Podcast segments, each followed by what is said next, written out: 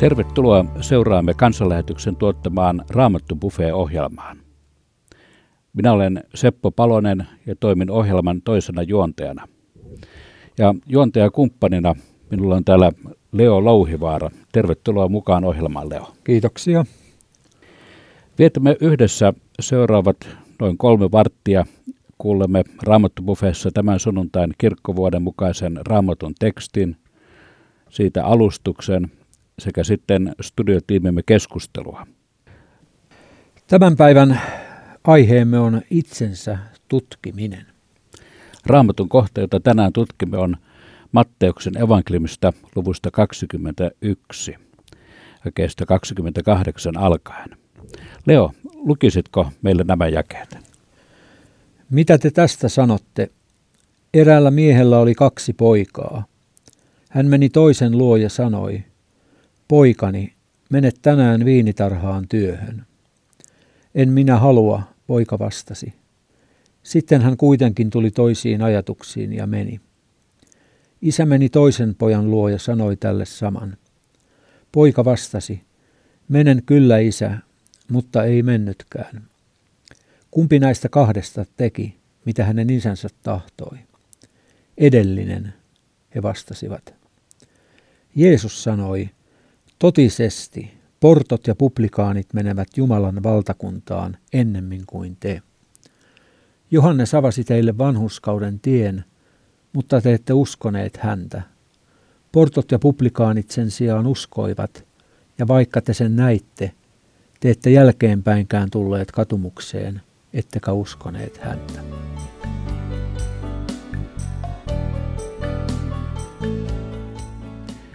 Tänään meillä on ohjelmassamme Raamattu opettamassa diakonia Japanin lähetystyön veteraani Arto Hukari. Tervetuloa mukaan Raamattu Buffeehen. Kiitoksia. Kohta kuulemme siis Arton alustuksen tästä Raamatun tekstistä. Mutta nyt kuunnellaan musiikkia. Tämä juontajakaverini Leo Louhivaara esittää laulun, jota hän varmasti monesti tuolla kesän tapahtumissakin esittänyt. Luoksesi, Herra, saan tulla. Kuuntelet Radio Dayn aaloilla kansanlähetyksen Raamattu Buffet-ohjelmaa. Nyt Arto Hukari avaa meille tämän sunnuntaipäivän Raamatun tekstiä Matteuksen evankeliumista. Arto, ole hyvä.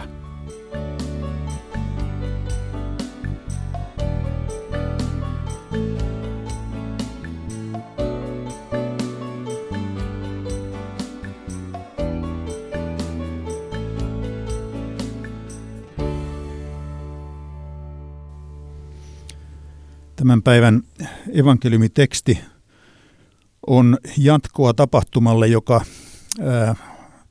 Jeesuksen elämässä, niin kuin useat hänen tapahtumissaan, tapahtumistaan, tapahtui siellä Jerusalemin temppelissä. Siellä juutalaiset olivat peränneet Jeesukselta valtuutusta, millä valtuutuksella hän julistaa tai tekee tunnustekoja ja Tuohon kysymykseen juutalaiset eivät saaneet vastausta.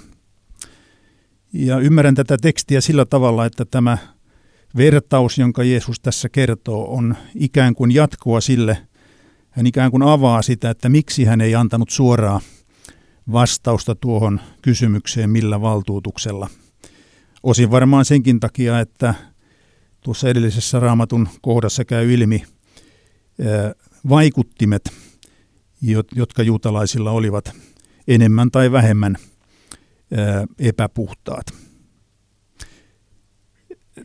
Tässä vertauksessa Jeesus puhuu kahdesta pojasta,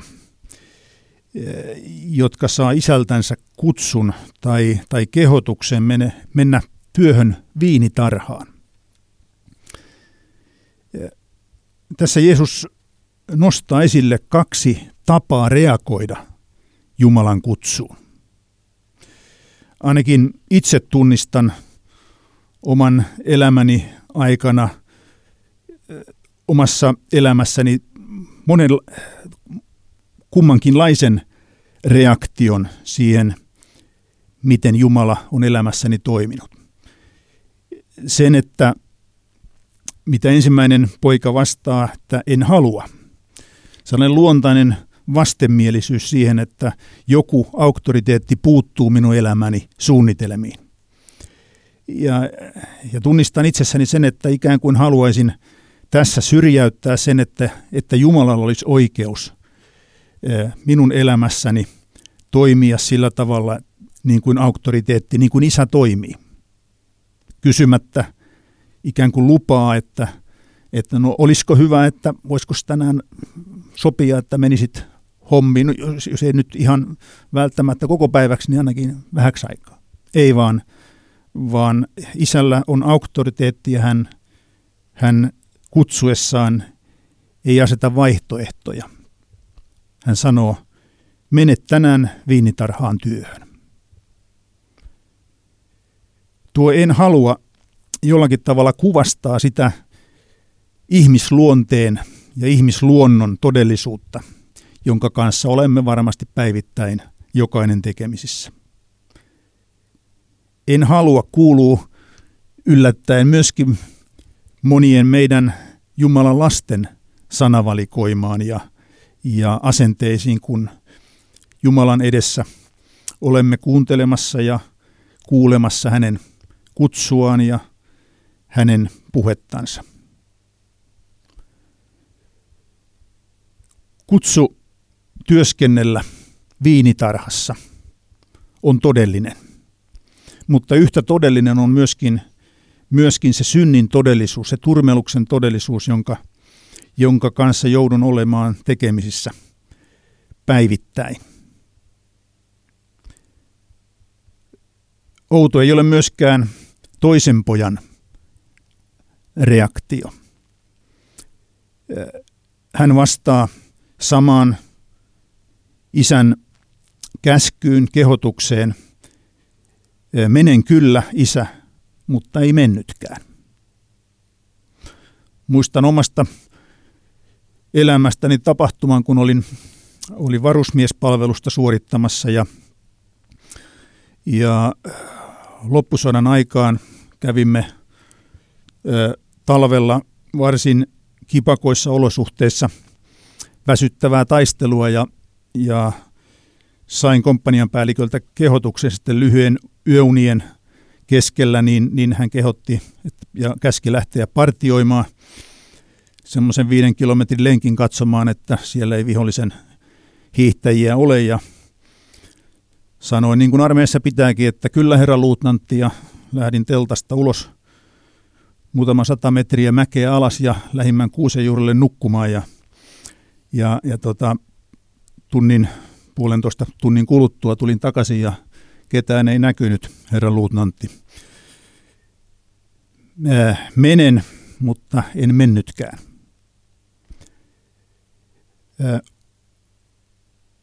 Jumalan kutsun edessä joudumme tutkimaan omaa sisintämme. On kipeää huomata, että Jumalan kutsu, kun viivymme Jumalan sanan äärellä, kun se tulee kohti, niin, niin se saattaa paljastaa oman sisimpämme syvimmistä sopukoista sellaisia asioita, jotka on epämiellyttäviä.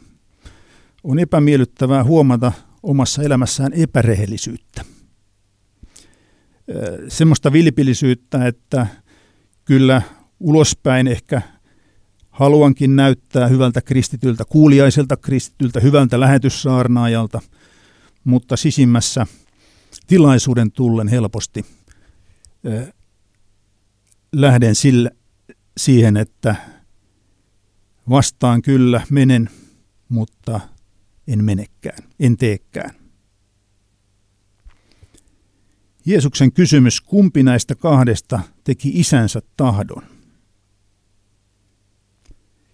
Juutalaisetkin ymmärsivät, että se, joka ensin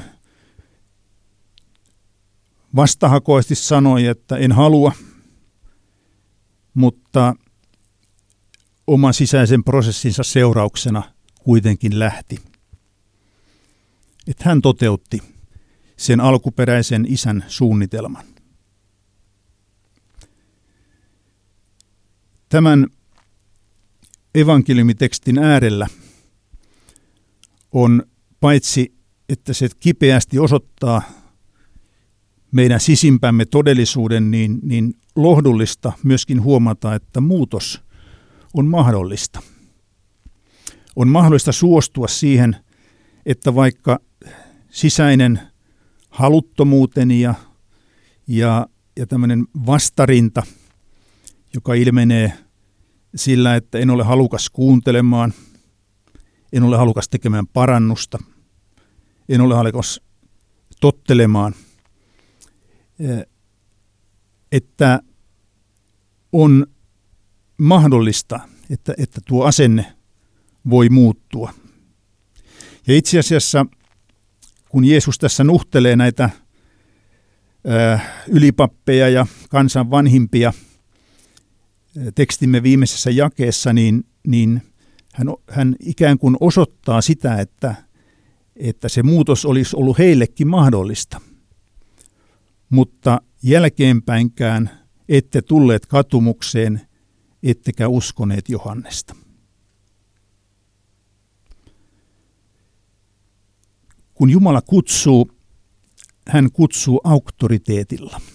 Hänellä on oikeus kutsua siihen vaivan näköön, mitä tietysti viinitarhan työ pitikin sisällään.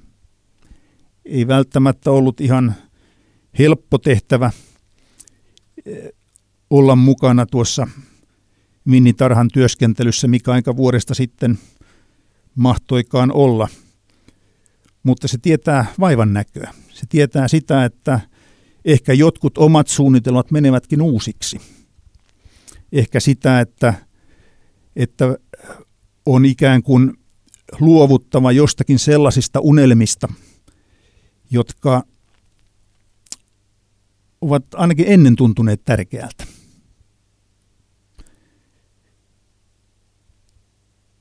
Kun Jeesus tässä kertoo esimerkin, hän ei kaunistele asioita.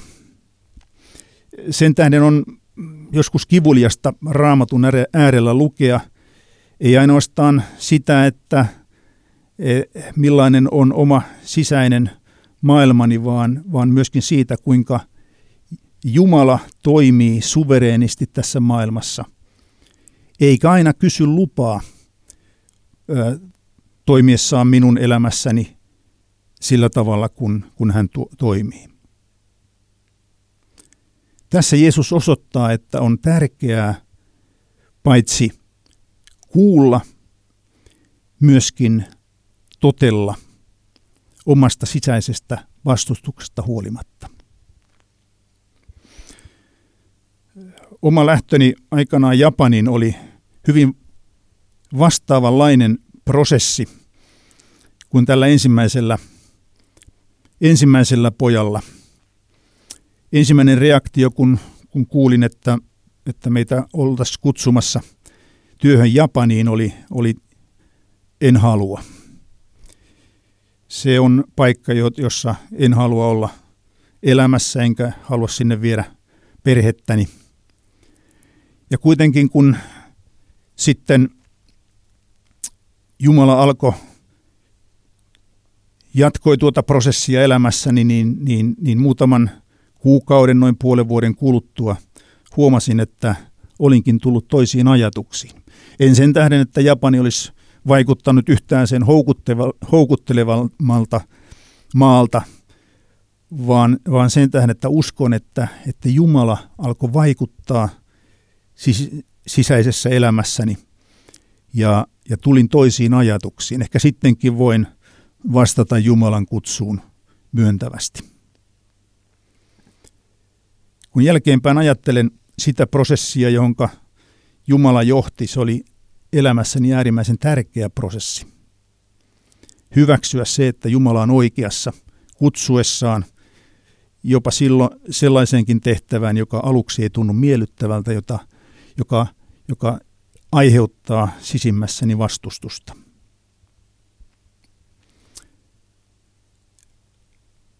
Tänäänkin raamatun äärellä voimme kysellä oman itsemme sisäistä maailmaa tutkien, olenko minä halukas kuulemaan, olenko minä halus, halukas tottelemaan, kun isä kutsuu. Mene tänään viinintarhaan työhön.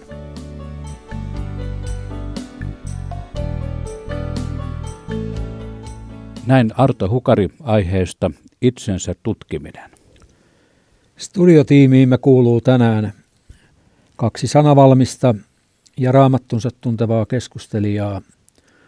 Raamatun opettaja Pirkko Valkama, tervetuloa jälleen ohjelmaamme. Kiitos, mukava olla täällä. Ja toinen keskustelija on Leif Nummela, joka tunnetaan monista kirjoistaan ja raamattun luennoistaan, joita hän on pitänyt ympäri Suomea. Tervetuloa mukaan ohjelmaan. Kiitoksia. Mutta ennen kuin ryhdytään keskustelemaan raamatun tekstistä ja Arton opetuksesta me kuuntelemme musiikkia. Graham Kenrick esittää kappaleen Jeesus, anna minun kohdata sinut sanassasi. Kuuntelet Radio Dayn taajuudella kansanlähetyksen Raamattu Buffet-ohjelmaa. Päivän aiheesta itsensä tutkiminen puhui meille Arto Hukari. Nyt keskustelemme Raamatun tekstistä ja siitä, mitä Arto meille puhui ja opetti.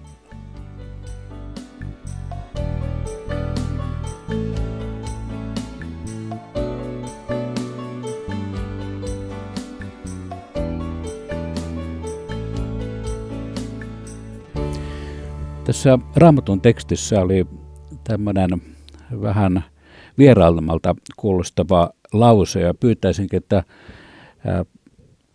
selostaisitte hieman tätä. Tässä nimittäin sanottiin, että Johannes avasi teille vanhurskauden tien.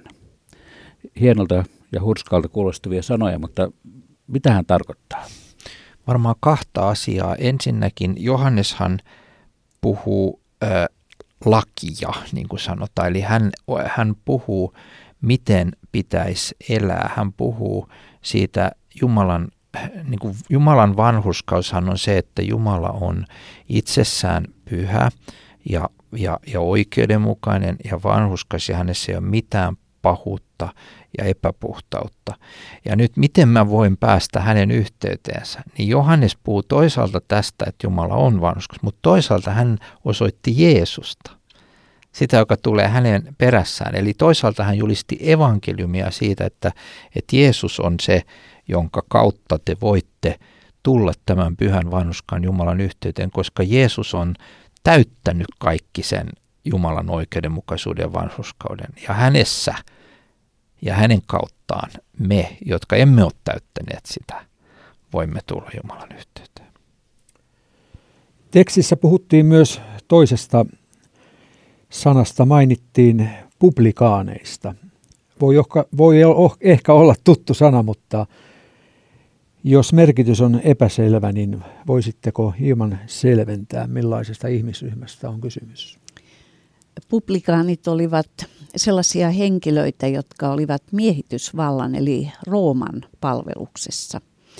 Ja he keräsivät veroja omilta kansalaisilta ja tietysti muiltakin, jotka siellä maassa liikkuivat, mutta hyvin usein heihin liitettiin myös se, että paitsi että he olisivat puhtaasti ottanut sen, mitä heille kuului, niin he menivät tällaiseen ammattiin voidakseen saada lisätienestiä sillä, että, että he vaativat ihmisiltä enemmän rahaa kuin mitä Rooman valtakunta vaati määrätyn osuuden ja he katsovat, että miten he saa ansaittua enemmän ja enemmän ja enemmän. Ja, ja sen tähden he hyvin usein omassa ahneudessaan sitten olivat kaukana, kaukana Jumalan tahdosta. Arto kiinnitti huomiota siihen tässä puheessaan, että Jumala puhuu ihmiselle. Jumala kutsuu ihmistä. Ja tässä tapauksessa nimenomaan, että Jumala kutsuu työhönsä. Miten tuon Jumalan puheen ihminen voi kuulla tai voisiko sanoa aistia, kokea elämässään? Mun nähdäkseni ennen kaikkea sillä, että että kun me luetaan raamattua, niin siellä sen välityksellä Jumala kutsuu meitä tehtävään ja Jumalahan on antanut kaikille omilleen yhden tehtävän julistaa evankeliumia kaikille ihmisille. Se on, se on siellä kirjoitettu moneen moneen kertaan. Jeesus antoi tämän tehtävän ja, ja sitten kun, kun me sanan ääressä ollaan ja kun me rukoillaan Jeesuksen omina, niin hän osoittaa meille, millä tavoin meidän itse kunkin tuisi sitä tehtävää täyttää. Siinä pikkuhiljaa tajuaa, että tämä on se paikka, missä mun tulee olla. Joskus hyvin nopeastikin ja joskus, niin kuin Arto sanoi, niin, niin me ei suostuta kuuntelemaan sitä Jumalan kutsua ja kestää aikansa ennen kuin me nähdään, mikä on Jumalan tahto minun elämässäni. Juuri näin mäkin ajattelen. Olen tässä, tänä kesänä miettinyt sitä, miten suuri lahja se on, että meillä on Jumalan sana. Että meillä on konkreettisesti tietoa siitä, mitä Jumala oikein haluaa. Et, et meillähän on semmoinen sekava aika, jolloin voi nimittää kristityksi vaikka joukko murhaajaa kesken kaiken, ja, ja, ja, joka tekee jotain täysin, täysin vastoin kaikkea sitä, mitä me raamatusta opimme. Niin tota, tässä yhteydessä on hirmuisen niin kuin lohdullista ja hyvä tietää, että et, et meillä on raamattu, jossa on Jumalan sana, me voimme lukea sitä ja tietää niin kuin Jumalan tahdon. Jumala puhuu konkreettisesti. Se olisi, me tietäisimme Jumalasta hyvin vähän, jos hän ei olisi puhunut hyvin vähän. Tietäisimme, että hän on olemassa, hän on viisas ja hän tämmöisen luonnon, mutta ei juuri enempää. Entä sitten tämmöinen täsmällisempi kutsu, että sanotaan kohden maita, minne mennä, on Suomen lisäksi monia ja tehtäviä on monia. Teillä on raamatun opettajan tehtävä, Leolla lauluja evankelistan tehtävä. Miten se semmoinen juuri minun tehtäväni ja juuri minun maani voi sitten täsmentyä? Mä luulen, että se täsmentyy yleensä nimenomaan sillä, että me seurustellaan Jumalan kanssa. Me ollaan hänen sanansa ääressä. Me ollaan uskovien yhteydessä. Jumala saa pyhän henkensä kautta meille puhua. Me opitaan näkemään ensinnäkin se, että minkälaiset lahjat Jumala on antanut minulle syntymässä – mitä lahjoja, armolahjoja hän on antanut minulle pyhän hengen välityksellä. Ja, ja hyvin usein se kutsu tulee paitsi sitten sanan kautta ja sillä, että joku asia alkaa kiinnostaa aivan erityisesti, niin sitten se kutsu, jos, jos on kyseessä esimerkiksi kutsu työhön, lähetystyöhön ulkomaille, niin sitten se kutsu tulee myös ulkoisesti. Joku siellä seurakunnassa mainitsee sen. Tulee, tulee mieleen tämmöinen äh, mielenkiintoinen tapaus äh, aikoinaan siinä vaiheessa, kun oltiin valmistauduttu, äh, valmistautumassa Japaniin lähtöön, niin erään meidän äh, ystävän kohdalla. Hän oli kyselemässä paikkaansa ja, ja, ja sitten Uusitie-lehdessä oli ilmoitus äh, erästä lähetystyön paikasta sairaalasta ja sairaanhoitajan tehtävästä. Ja, ja kun hän luki sen ilmoituksen, niin, niin se puhutteli häntä. Ja, ja sitten hänen eräs ystävänsä soittaa, että ootko sä kuule lukenut sen ilmoituksen, että mulle tuli heti sinut mieleen. Kulu vähän aikaa, niin soittaa toinen ystävä. Ootko sä kuule lukenut sen ilmoituksen? Kun luin sitä, niin minulle tuli sinut mieleen. Eli Jumalalla on hyvin monia eri keinoja sitten osoittaa meille, että toi on just sinun paikkasi.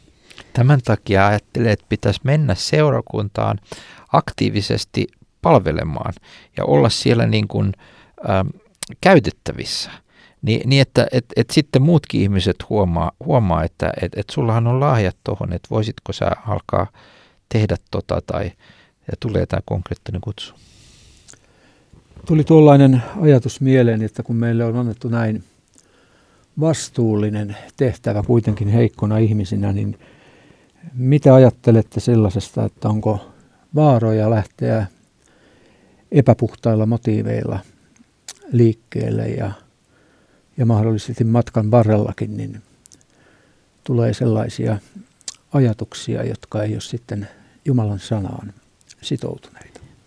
Mä kyllä luulen, että meillä ei koskaan ole täysin puhtaat motiivit. Kyllä me niin syntisiä ollaan, että, että jos Jumala käyttäisi meitä vasta sitten, kun meidän motiivit ja, ja meidän vaikka rukoukset on täysin puhtaat vääristä motiiveista, niin Jumala, se, Jumala ei kyllä meitä varmaan ketään pystyisi edes käyttämään.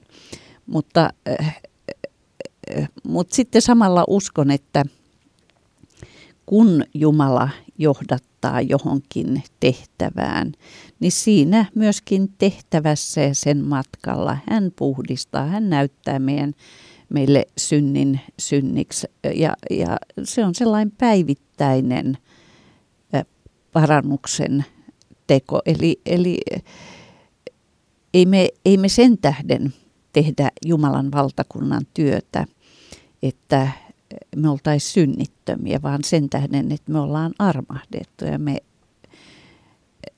me ollaan saatu syntimme anteeksi ja me saamme jatkuvasti synnit anteeksi. Ja se on, se on ihan hirveän tärkeä työssä, että jos me kuvitellaan, että nyt mun tarvii olla niin hyvä ja niin pyhä, että mä voin tehdä työtä, niin sitten ei kyllä Jumalan valtakunnan työtä tee kukaan. Tässähän on valtava lohdutus tässä tekstissä itse asiassa, mihin Arto sitten viittasikin ja kertoi vielä oman kokemuksen, että, että, että kun sait Japaniin kutsun, niin et edes halunnut lähteä alun perin. Niin tässä tämä kaveri ihan tavallaan niin kuin koskettavan rehellisesti toteaa suoraan Jumalan kutsuun, että en tahdo.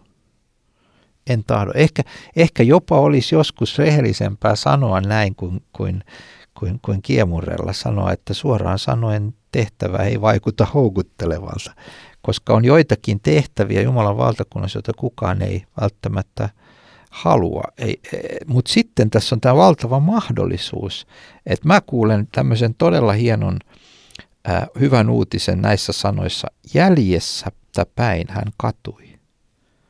On mahdollista katua. Mitä se on? Se on se, että mä myönnän, että Jumala rehellisesti sanoin, mä en edes haluaisi, mutta, mutta koska tämä on sun kutsusi, niin anna mulle armo hoitaa tämä tehtävä ja mennä tähän tehtävään. Et kyllä niissä motiiveissa on aina, aina sitä joihinkin tehtäviin, jossa ollaan tietyllä tavalla esillä ja saadaan kunniaa, helppo saada ihmisiä, mutta niihin tehtäviin, jotka vaatii sitten kärsimystä ja kenties sitä, että ei tukkaan positiivisessa mielessä tunnetuksi, niin niihin ei ole tunkua. Mitä ihan noin käytännöllistä sanoisitte sellaiselle henkilölle, joka ehkä nyt kuuntelee tätä ohjelmaa ja sisimmässä on semmoinen hyvin kipeä olo siitä, että mä olen kulkenut kutsumukseni ohi. Että mä olen jättänyt Jumalalle vastauksen ei, ja tässä on nyt monia vuosia mennyt hukkaan. Tässä samaisessa tekstissä on aivan ihana vastaus siihen, kun Jeesus sanoi, että Totisesti portot ja publikaanit menevät Jumalan valtakuntaan ennemmin kuin te. Johannes avasi teille vanhurskauden tie, mutta te ette uskoneet häntä. Portot ja publikaanit sen sijaan uskoivat.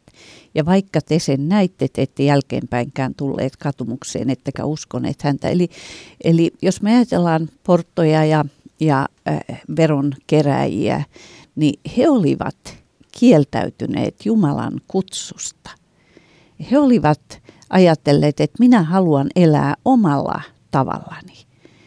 Mut, mutta sitten kun he uudestaan kuulivat Jumalan kutsun Johannes Kastajan välityksellä ja Jeesuksen välityksellä, näkivät kuka Jeesus on, niin he halusivat vastata siihen kutsuun. Ja mitä Jeesus teki? Hän otti heidät avosylin vastaan, antoi heille heidän syntinsä anteeksi. Heillä oli täys mahdollisuus palata Jumalan valtakunnan yhteyteen.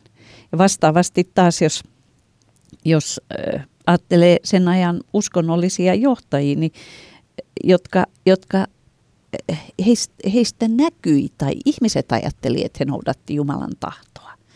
Ja, ja kuitenkaan he eivät noudattaneet, Ni, niin se panee enemmän kysyyn, kysyyn sitten meiltä, jotka – äh, eletään ja toimitaan Jumalan valtakunnassa, että, että onko minä, onko minä sellainen, että, että minä ulkonaisesti toisten nähden tai sille, että toiset ajattelee, että nyt se noudattaa kyllä Jumalan tahtoa ja se elää hurskasta ja hyvää elämää.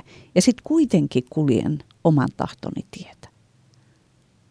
En noudatakaan Jumalan tahtoa. Eli, eli tämä panee samalla koetteleen meitä ihan jokaista itseämme, että mikä, mikä on mun tilanne. Tämä, kun tämä toistuu vielä tässä tämä jäljestäpäin, niin kuin äsken, äsken kuultiin se toinen, e, siellä on siellä edessä se jäljestäpäin hän katui ja meni. Sitten Jeesus vielä toistaa ja uskovat häntä, vaikka te sen näette, ette jäljestäpäinkään katun. Että selvästi Jumala antaa uuden mahdollisuuden. Eli se on tänään. Emme tiedetä huomisesta mitään, mutta tänään ei ole liian myöhäistä. Tänään voi rukoilla, että anna anteeksi, että olen antanut väärän vastauksen Jumala sulle, enkä lähtenyt sua seuraamaan. Nyt haluan lähteä sua seuraamaan.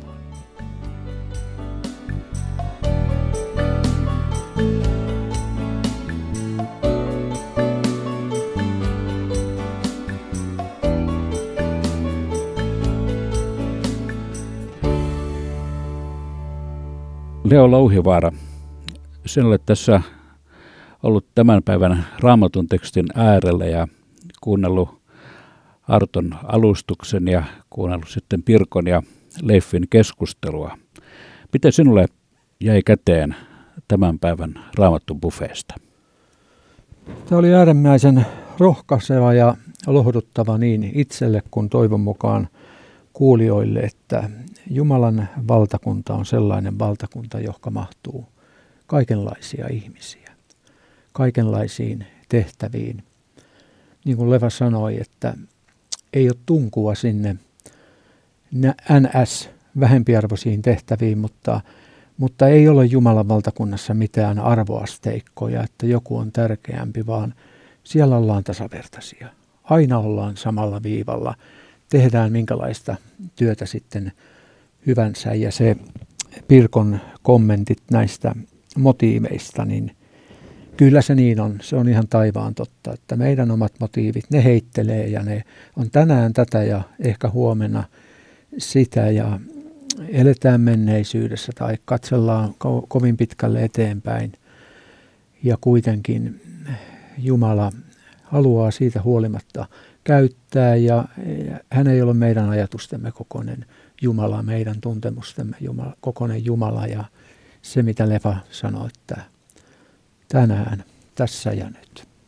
Eletään tänään Jumalan johdatuksessa. Hyväksytään toinen toisemme, hyväksytään itsemme, ollaan avoimia ja rehellisiä, niin mä uskon, että Jumalan valtakunnan eri tehtäviinkin löytyy sellaisiakin ihmisiä, jotka on arkoja ja heikkoja ja epäonnistuneita ja epäileviä kun me kristityt oltaisiin oltais niitä avoimia, että ei, ei vedettäisi mitään roolia eikä peiteltäisi. Ei oltaisi enempää kuin ollaan. Ollaan vaan armahdettuja Jumalan valtakunnan syntisiä työntekijöitä.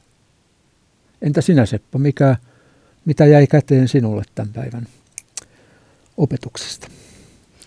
No, mulle jäi semmoinen ajatus, kun ajattelen ihmisiä, jotka ovat ehkä pitkäänkin olleet kristittyjä – ja jotka ovat jossain vaiheessa sanoneet ei tavalla tai toisella kuin Jumalan kutsulle tehtävään ja ovat kantaneet pahaa mieltä siitä, niin tänään on uusi päivä. Että, että oikealla tavalla kun jättää se sinne taakse, mikä on mennyttä, ja tänään palvella. Tärkeintä on se sydämen asenne. Ei se paikka, ei se tehtävä, vaan se, että on Jumalan käytettävissä. Ja siinä saa niin kuin puhtaalla, iloisella mielellä olla tänään käytettävissä.